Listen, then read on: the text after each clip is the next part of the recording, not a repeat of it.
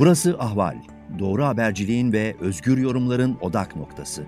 Podcast yayınımıza hoş geldiniz. Ahval Sıcak takipten herkese merhabalar. Bugün konumuz Kıbrıs. Kuzey Kıbrıs'ta neler oluyor? Ee, pek çok konu e, aslında Kuzey Kıbrıs'ta olup bitenlerle ilgili olarak biraz kenarda köşede kaldı. Aslında çok önemli gelişmeler oluyor ve daha da önemli gelişmelere gebe gibi görünüyor e, Kuzey Kıbrıs. Konuğum Asım Akansoy. Asım Bey hoş geldiniz. Merhabalar, iyi yayınlar dilerim. Asım Akansoy, e, Cumhuriyetçi Türk Partisi CTP temsilcisi ve eski İçişleri ve Çalışma Bakanlarından Kuzey Kıbrıs'ta. Hızla girelim konuya. Çok yönlü, çok farklı katmanlarda e, gelişen e, bazı e, hadiseler var aslında. Ve e, Kuzey Kıbrıs belki bir gazeteci tabiriyle kullanacak olursak kaynıyor e, belki denebilir.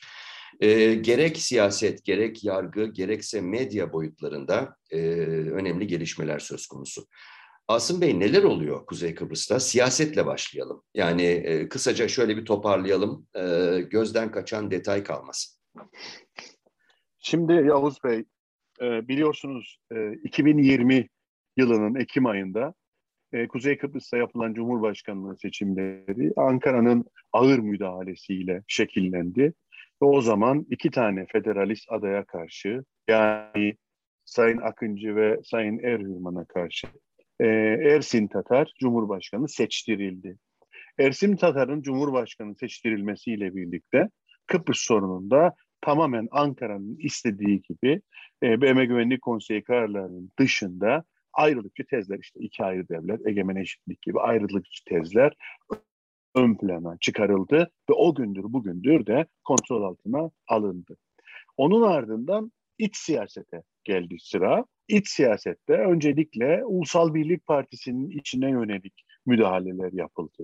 Nasıl müdahale yapıldı diyecekseniz, o dönemde hatırlarsanız Sayın Tatar'dan sonra Ersan Saner e, bir ara dönem için başbakan e, yaptırılmıştı. Daha sonra Ulusal Birlik Partisi'nin başına geçmeye çalıştı. Fakat parti iradesi Sayın Faiz Sucuoğlu'ndan yana tavır koymuş olmasına rağmen Faiz Sucuoğlu çok açık ve net bir şekilde Ankara'nın istemediği alan adam ilan edilerek e, devre dışı bırakıldı ve büyük bir hükümet krizi yaşandı Kuzey Kıbrıs'ta. Beş aylık sürede e, dört tane hükümet kuruldu Yavuz Bey. Bu tamamen tekrar ediyorum Ankara'nın dış siyasette olduğu gibi iç siyasette de kendi ipleri eline alma e, arzusundan, e, tavrından kaynaklanan e, meseleler. E, şu anda yeni bir hükümet kuruldu ve bu yeni hükümette e, parti başkanı Faiz Sucuoğlu olmasına rağmen Ulusal Birlik Partisi'nde e, Sayın Ünal Üstel başbakanlık görevini yapmaktadır. Tabii ki bu arada epey olay gelişti. Örneğin bir Tahsin Ertuğruluoğlu olayı oldu. Tahsin Ertuğruluoğlu kabinede olmamasına rağmen e, Türkiye'den yine yapılan baskılarla kabineye alındı ve Dışişleri Bakanı yapıldı. Sayın Sunat Atun keza o da dış dışarıdan baskıyla bakan yapıldı. Yani burada Ankara Kuzey Kıbrıs'taki iç siyasetin de şekillenmesinde tamamen e, müdahaleci tavrını e, sürdürmektedir ve bugünlere kadar da bu iş gelmiştir. Şimdi yapılmak istenen ne? Yapılmak istenen şu aslında çok basit. E, kendileri bunu defalarca ifade ettiler. Türkiye'de ne olduysa, ne olacaksa Kuzey Kıbrıs'ta da aynısı olacak diyorlar. Yani ekonomi politika aynı olacak. De, devlet din işleri, toplum din ilişkileri aynı olacak. Efendime söyleyeyim eğitim aynı olacak. Efendim bunun yanında e, sendikaların pozisyonu, örgütlü toplum, demokratik durum aynı olacak. Bu ve benzeri hatta siyasi rejim aynı olacak. Bugüne kadar ortaya koydukları argümanlar e, e, toplumun muhalif güçleri tarafından e, ters tepkiyle e, karşılandı ve reddedildi. Fakat en son e, bundan belli bir süre önce yaklaşık bir, bir buçuk ay önceye kadar önceydi bir protokol ortaya çıktı. E, bu protokolda e, Yavuz Bey e, alıp protokolü incelediğimizde protokol e, mali ve iktisadi işbirliği anlaşması olmasına rağmen aslında içeriğinde bir sosyal mühendislik olduğunu görürsünüz. Ve Kuzey Kıbrıs'taki toplumdaki tüm değerleri dönüştürme adına yapılmış hamlelerle karşı karşıya kalırsınız. Yani adı konmamış olması e, önemli değildir ama örneğin başkanlık sistemi orada mevcuttur. Efendime söyleyeyim bizim yasamamıza müdahale orada mevcuttur. Yargıya müdahale orada mevcuttur. Ya da sendikaların etkisizleştirilmesi, demokrasinin daraltılması orada mevcuttur. Dinin hakimiyeti orada mevcuttur. Eğitimin e, dönüştürülmesi, Kıbrıslı Türklerin kendi sosyal değerleriyle varlığını e, geliş, e, geliştirmesinin önüne geçilmesi orada mevcuttur. Ve bir sürü şey daha. Şimdi dolayısıyla aslında büyük kavga tam da e, protokolün çıktığı dönemde başladı ve biz bu protokolü teslimiyet protokolü biz bu protokolü ihanet protokolü olarak nitelendirdik. Çünkü bu protokol aslında mali ve iktisadi bir içerikten öte Kıbrıslı Türklerin toplumsal varlığına, sosyal değerlerine, geleneğine, tarihine, her şeyine müdahale eden e, bir e, yaklaşım taşımaktadır, bir içeriğe sahiptir ve bunu reddettiğimizi söyledik. Bunu reddettiğimizi söylediğimiz andan anında bize Türkiye'den, Ankara'dan müthiş bir tepki geldi. E, Fuat Oktay oradan işte aralarından bazılarını çek, çekip de konuşuyorsunuz. Efendime söyleyeyim aslında olay öyle değildir. Biz KKTC'nin kalkınması için çalışıyoruz. Gaflet ve ihanet içerisindesiniz gibi de söylemlerle işi büyüttü. Genel çerçeve şu anda budur. Dün Sayın Çavuşoğlu da buradaydı. Geldi, ayrıldı sanıyorum. E, dün akşam ya da bugün sabahleyin. E, Fuat Oktay da yine gelecek. Fakat bu gerilim taşınabilecek bir mesele değildir. Türkiye burada e, evet bir e, müdahale, bir yaptırım tavrı içerisindedir. Biz ise e, bir toplumun e, varlığıyla ilgili kavgamızı sürdürmekteyiz. Şimdi bir de bu arada e, Cumhurbaşkanı Anastasiadis Güney Kıbrıs'tan bir mektup göndermiş e, Ersin Tatar'dan. Evet. E, bu daha sonra bu mektubun saklandığı da ortaya çıktı. Yani kamuoyuyla paylaşılmadığı da ortaya çıktı. E, bu ne anlama geliyor kısaca? Şimdi e, sadece o değil bir önceki konuya hemen döneyim e, Yavuz Bey. E, az önce bahsettiğim Türkiye ile imzalanan protokol da bizden bir buçuk ay saklandı. Biz defalarca mecliste dedik ki ya kardeşim bir protokol imzalıyorsunuz Türkiye'ye. Eyvallah. Hali ve iktisadi sıkıntılarımız var. Doğrudur. Türkiye ile bu yönde bir teknik veyahut bir kredi anlaşması yapmak gerekiyor. O da doğrudur. Ama bunun içeriği önemli. Konuşalım bunu dedik. Hatta katkı koyalım size. Reddedildik. En sonunda imzaladık dediler. Gittiler geldiler. Geldiklerinde dedik ki bize Türkiye ile imzalanan protokolü verecek misiniz? Bugün vereceğiz, yarın vereceğiz. İnanın bir buçuk ay bize bunu vermekten kaçındılar. Nedeni belliydi. İçeriği gerçekten sadece bizi değil, Ulusal Birlik Partisi'yi de bizzat korkutan bir içeriktir. Çünkü toplumun tüm kesimlerini, sadece çözüm yanlısı, sol demokrat kesimleri falan değil, toplumun tüm kesimlerini rahatsız eden bir içerik. Şimdi bahsettiğiniz konuya dönecek olursak, evet e, bir süreden beri e, şu tartışılmaktadır. Kıbrıs sorununda iki tane doğal takvim var önümüzde. Bir tanesi Güney Kıbrıs'ta yapılacak olan seçimler. 2023 Şubat ayı. Bir ikincisi de Türkiye'de yapılacak olan seçimler. E, o da işte iki, siz daha iyi bilirsiniz 2023 deniyor vesaire. Demek ki bu iki takvimi bizim aşmamız gerekiyor ki müzakere sürecini nasıl ileriye taşıyacağımızı konuşabilelim. Ama bu ara dönemde şu anda en azından Kıbrıs Türklerin doğu ır ekonomik koşulları aşabilmek adına belli açılımlar yapılabilir mi? Bir yaratıcı önlemler paketi gündeme alınabilir mi? Esas tartışılan konu bu. Bunu da gündeme taşıyan aslında Batılılar oldu daha açık söyleyeyim. Yani güven yaratıcı önlemler konusu aslında sürekli gündeme gelen bir konudur çeşitli dönemler itibariyle ama bu son dönemde özellikle Amerika Birleşik Devletleri Dışişleri Bakanı Yardımcısı Victoria Nuland'ın adayı ziyareti ve Nuland Kıbrıs'a geldiğinde e, gerek güneyde gerek kuzeyde şunu söyledi. Dedi ki evet şu anda müzakerelerin başlayabileceği bir ortam yok. Seçimleri bekleyeceğiz. Seçimlerin belirlenmesinden, şekillenmesinden sonra bu süreç başlayacak. E, bu zaman zarfında e, bizim güven yaratıcı önlemler konusunda adım atmamız gerekiyor. Ve özellikle e, Doğu Akdeniz'de bulunan doğal gazın Türkiye'ye yönelmesi konusunda hep birlikte çalışmamız gerekiyor. Çünkü Türkiye'nin Rusya ile olan ilişkisini koparacağız kardeşim. Ve siz Kıbrıslılar, Rumlar ve Türkler Türkiye'nin Rusya ile olan ek, e, enerji bağımlılığını engellemede bir unsur olacak olan bu doğal gazın transferi konusunda engel çıkarmayacaksınız. Bu kadar tavırlı bir e, e, net bir konuşma yaptı buraya geldiğinde.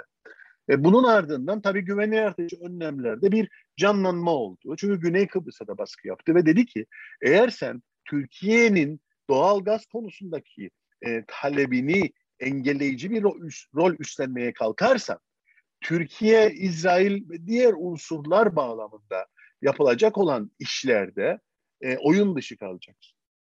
Çok net sana söylüyorum, size söylüyorum gibi. Zaten kadının da üslubu biliyorsunuz böyle e, net, açık e, konuşan bir kadın. Böyle bir konuşma oldu. E, dolayısıyla o sürecin hemen ardından güven yaratıcı önlemler konusu gündeme gelmeye başladı. Tartışılmaya başladı. Şimdi Anastasiadis'in güven yaratıcı önlemler paketini e, bir süre önce hazırladığı ve bunu gerek Avrupa Birliği'ne gerekse dünyadaki çeşitli ülkelere başta e, Birleşmiş Milletler olmak üzere gönderdiği, bunlarla paylaştığı ifade ediliyordu. İçeriği aşağı yukarı biliyorduk, tahmin ediyorduk ne olduğunu. E, ama son şeklini bilmiyorduk. En sonunda geçtiğimiz Mayıs ayında e, bizim e, Ersin Tatar'a bu öneriler gitti. Şimdi bu öneriler çok önemlidir Yavuz Bey. Neden önemlidir? Çünkü çözüm sürecinde Kıbrıs'taki ilişkilerin donuk kalmaması için Türkiye'nin bölgede gerek ekonomik gerekse diplomatik olarak belli açılımlara kavuşabilmesi için Doğu Akdeniz'deki egemenlik kavgasının belli bir noktada yatışabilmesi için ve Kıbrıs Türklerin ekonomik olarak gelişebilmesi için çeşitli önerilerdir bunlar. Kısaca söylüyorum. Bir yanında Mausa e, limanının Avrupa Birliği kontrolünde açılması, bir diğer yandan Maraş'ın, Kapalı Maraş'ın 550 ve 789 sayılı Güvenlik Konseyi kararlarında olduğu gibi yani yönetiminin BM'ye devredilmesi ve oradaki mal varlığının 74 öncesi sakinlerine bırakılması. Yine aynı şekilde e, Türkiye'nin Kıbrıs Cumhuriyeti bayraklı gemilere limanlarını açması. Yine aynı şekilde Ercan Havalimanı'nın BM e, şemsiyesi altında dünya uçuşlarına, uluslararası uçuşlara açılması gibi aslında bir nevi çözüme doğru giderken ya da çözüme gideceksek eğer belli noktalarda şimdiden bir yapı taşı gibi kurabilmenin e, imkanlarını bize sunuyor Anastasiadis'in önerileri. Toptan reddetmek kadar büyük bir hata yoktur. Elbette müzakere edilebilmelidir. Elbette konuşulmalıdır. Eksili vardır, fazlaları vardır. Olabilir. Bizim tavrımız bu oldu zaten CHP olarak. Dedik ki bunu reddetmeyin. Oturun konuşun. Alın önünüze. Kıbrıs'ta Türklerin hak ve çıkarlarını koyun. Türkiye'ye bir konuşun. Çünkü onu da bağlayan konular vardır. Günün sonunda nasıl bir hareket hattı izleyeceğimizi değerlendirelim. Fakat ne yazık ki Ersin Tatar herhalde Ankara'nın aldığı talimatla e, bunu böyle elinin tersiyle itti. Siz benim egemenliğimi dikkate almazsınız. Siz benim efendime söyleyeyim e, iki ayrı devlet tezimi gözetmezsiniz şeklinde bir tavırla bizim buradaki önemli bir e, imkanımızı da e, sıfırla çarpmış oldular ve şunu şu da tabii e, ilginçtir. Bu hamleleriyle e, yani uluslararası camia nezdinde e, çok da parlak bir e, itibarı olmayan Anastasiadis'i yeniden parlattılar. Evet. Ee, şimdi bu noktadayız. Ee, kısaca bir de e, son soruya geçmeden önce arada şunu sorayım. Ee, Türkiye'de e, gerek altılı masa olsun, genel olarak da sivil muhalefetin olsun, e, dikkatle ve endişeyle gözlemlediği yıllardır e, yargıya ve medyaya iktidarın, Ankara'nın, sarayın müdahalesi. Şimdi e, son gelişmelere baktığımızda e, dışarıdan kuş bakışı Kuzey Kıbrıs'ta da yargıya ki çok geleneksel bir yargıdır. Yani e, ta İngiltere, Büyük Britanya döneminden kalma bir yapı var orada ve yine medya çok özgürlüklerden e, istifade eden e, bir bir medya e, yapısı söz konusu. Bunlara çok ciddi müdahalelerin olduğuna dair net bazı işaret ve gelişmeler söz konusu. Kısaca özetleyecek olursak ne oluyor e, yargıda ve medyada Kuzey Kıbrıs'ta? Aslında e, yargı sistemini değiştirmek istiyorlar ve Adalet Bakanlığı kurmak istiyorlar. İşin kabaca yanı budur. Yani yargının siyasallaştırılmasının gerekliliğini ortaya koyuyorlar. Yani bizim üç kuvvetler dediğimiz yürütme, yasama ve yargı üçgenimizin e, anlamsızlığını sürekli olarak dile getiriyorlar. Yani ben söyleyeceğim, yapacaksın kardeşim, e, vereceksin kararı gibi bir tavır. Halbuki bizim yargımız öyle değil. Siz de ifade ettiniz. Gerçekten e, bağımsızdır ve anayasa tarafından da korunmaktadır. Kesinlikle müdahale e, edilemez e, yargının aldığı kararlara. Bakın çok enteresan bir gelişme oldu Yavuz Bey. E, Cumhurbaşkanlığı seçimlerinde Yüksek Seçim Kurulu'nun yayınlamayın diye uyarı yapmış olmasına rağmen Bayrak Radyo Televizyon Kurumu, devletin televizyonu, e, Geçitköy Barajı'nın, sunun geldiği baraj Türkiye'den, açılışı sırasında törenlere e, yerli siyasetçiler katıldığı için ve Yüksek Seçim Kurulu kararı dinlenmediği ve bu katılım yayınlandığı için şu anda Bayrak Radyo Televizyon Kurumu Müdürü e, Meryem Hanım e, tutuklanmıştır ve hapishanededir. Yani yargının gücü böyle bir güçtür Kıbrıs, Kuzey Kıbrıs'ta. Seni uyardım, yapma dedim. E, defalarca sana bunu söyledim. Evet bu tören yapılacaksa en azından yerli siyasetçiler buna katılmayacak. Türkiye'deki siyasetçiler konuşsun dedim. Sen beni dinlemedin ve yine onlar konuştu ve yayınladın. Bu aslında seçime bir müdahaledir ve ben seni bu bağlamda e, suçluyorum, yargılıyorum. Günün sonunda tutuklanma kararı çıktı. İki aylık e, bir e, ceza aldı arkadaşımız.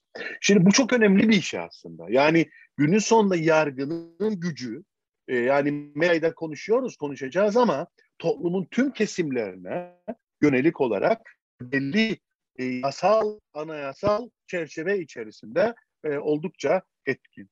Ama bunun yanında e, özellikle Ersin Tatar e, Cumhurbaşkanı atandıktan sonraki biz onu atama olarak lanse ediyoruz. Ciddi bir meşruluk krizi yaşadık e, memlekette.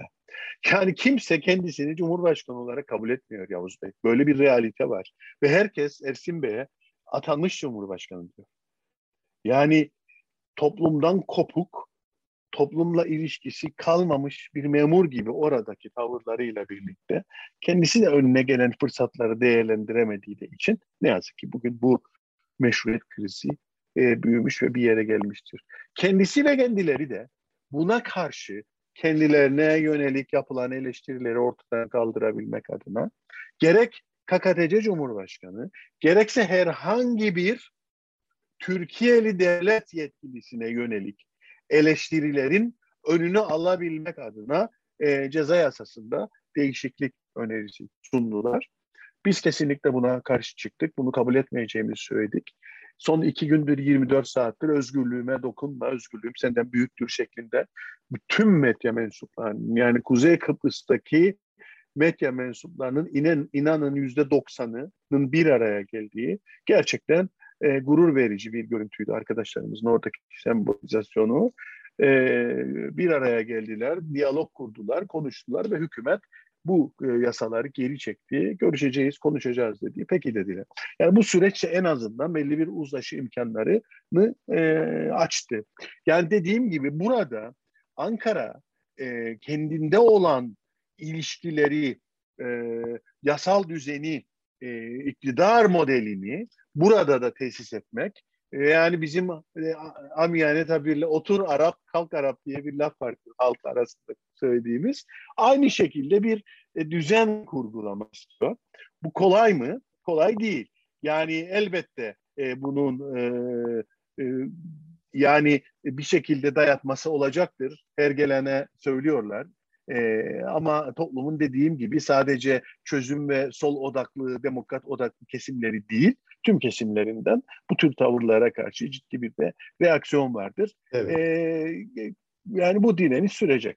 Peki, e, şimdi gelelim son e, kilit soruya aslında bütün bu manzarayı e, çerçevesini çizdiğiniz manzarayı e, gözlemleyince ortaya çıkan ve giderek daha fazla sorulmaya başlanan tek bir soru var. E, içeride çok fazla Türkiye içinde bu soru sorulmuyor. Çünkü medyanın önemli bir kısmı için Kıbrıs aslında gündem dışı bir e, konu. E, ve milliyetçilik dalgası da tabii buna bir anlamda e, perdeliyor. Fakat e, şöyle bir dışarıda sorulan daha çok ve içeride de aslında ufak tefek de olsa belli çevreler tarafından sorulan bir soru var. O da e, yavaş yavaş ağır çekim giderek seçimler Türkiye'de yaklaşırken Kuzey Kıbrıs'ın Türkiye'ye ilhakı mı hazırlanıyor? Sizce bu ne ölçüde e, olası bir ihtimal? Böyle bir ihtimali ciddiye almak gerekiyor mu? Şimdi tabii bu konu belli bir süredir sizin de ifade ettiğiniz gibi konuşuluyor. Ee, kimilerinin aklında Kuzey Kıbrıs'ın ihlak, e, ilhak edilmesi e, vardır diye düşünüyorum. Vardır ki bunlar tavırlarına, konuşmalarına, yaklaşımlarına yansıyor. E, ama bunun ötesinde e, bunu gerektirecek bir ihtiyacı var mı Türkiye'deki iktidarın diye düşünmekte de fayda var. Yani şu anda dediğimiz gibi ağır bir müdahaleyle bir başbakan seçtirdi, bir cumhurbaşkanı tırnak içinde söylüyorum seçtirdi ve burada aslında istediğini de iyi kötü yapmaya çalışıyor. E, kendi ulusal çıkarları, kendi e, siyasal çıkarları açısından kendisini zora koşacak herhangi bir durum var mıdır diye düşündüğünüzde de aslında çok da yoktur. Bunu da görüyoruz bugün itibariyle. Dolayısıyla kimilerinin aklında ilhak e, o, ol, olabilir diye düşünüyoruz burada ama ben bunun kolay olabileceğini düşünmüyorum. Evet de uluslararası camia burada çok önemli. Kıbrıs Cumhuriyeti çok önemli. Avrupa Birliği çok önemli. BM Güvenlik Konseyi kararları çok önemli. Türkiye'nin bizim de buradan takip ettiğimiz, e, içinde bulunduğu ekonomik ve dış politik sıkışıklık ve siyasal sıkışıklık içerisinde bir de Kıbrıs gibi bir ilhak üzerinden yeni bir belayı başına almak istemesi herhalde e, insan aklının alabileceği bir şey değil. Ama eğer insan aklının alamadığı nice şeyler var artık Türkiye'de sevgili Asım derseniz buna da söyleyecek çok fazla bir şeyim olmaz. Evet, e, konuyu izlemeye devam edeceğiz aslında gelişmeler. E, önemli ölçüde, e, çok büyük ölçüde Türkiye'deki iç siyasi gelişmelere endeksli Kuzey Kıbrıs'taki gelişmeler. Bu gayet açık. E, konuğum e, Kuzey Kıbrıs'tan Asım Akansoy'du. Asım Bey teşekkürler bu değerlendirmeler için. Ben teşekkür ederim. Sağ olun. Asım Akansoy, e, İçişleri ve Çalışma eski bakanı e, Kuzey Kıbrıs'ın ve aynı zamanda e, Cumhuriyetçi Türk Partisi'nin önde gelen temsilcilerinden. Burada noktalıyoruz ve tekrar bu konuyu Kuzey Kıbrıs'ı şimdilik kapatıyoruz. Sıcak takipten herkese selamlar, teşekkürler. Ahval podcastlerini tüm mobil telefonlarda Spotify, SoundCloud ve Spreaker üzerinden dinleyebilirsiniz. Apple iPhone kullanıcıları bize iTunes üzerinden de ulaşabilir. Türkiye'nin ve hayatın cıvıl cıvıl sesleri Ahval Podcast dizisinde. Kulağınız bizde olsun.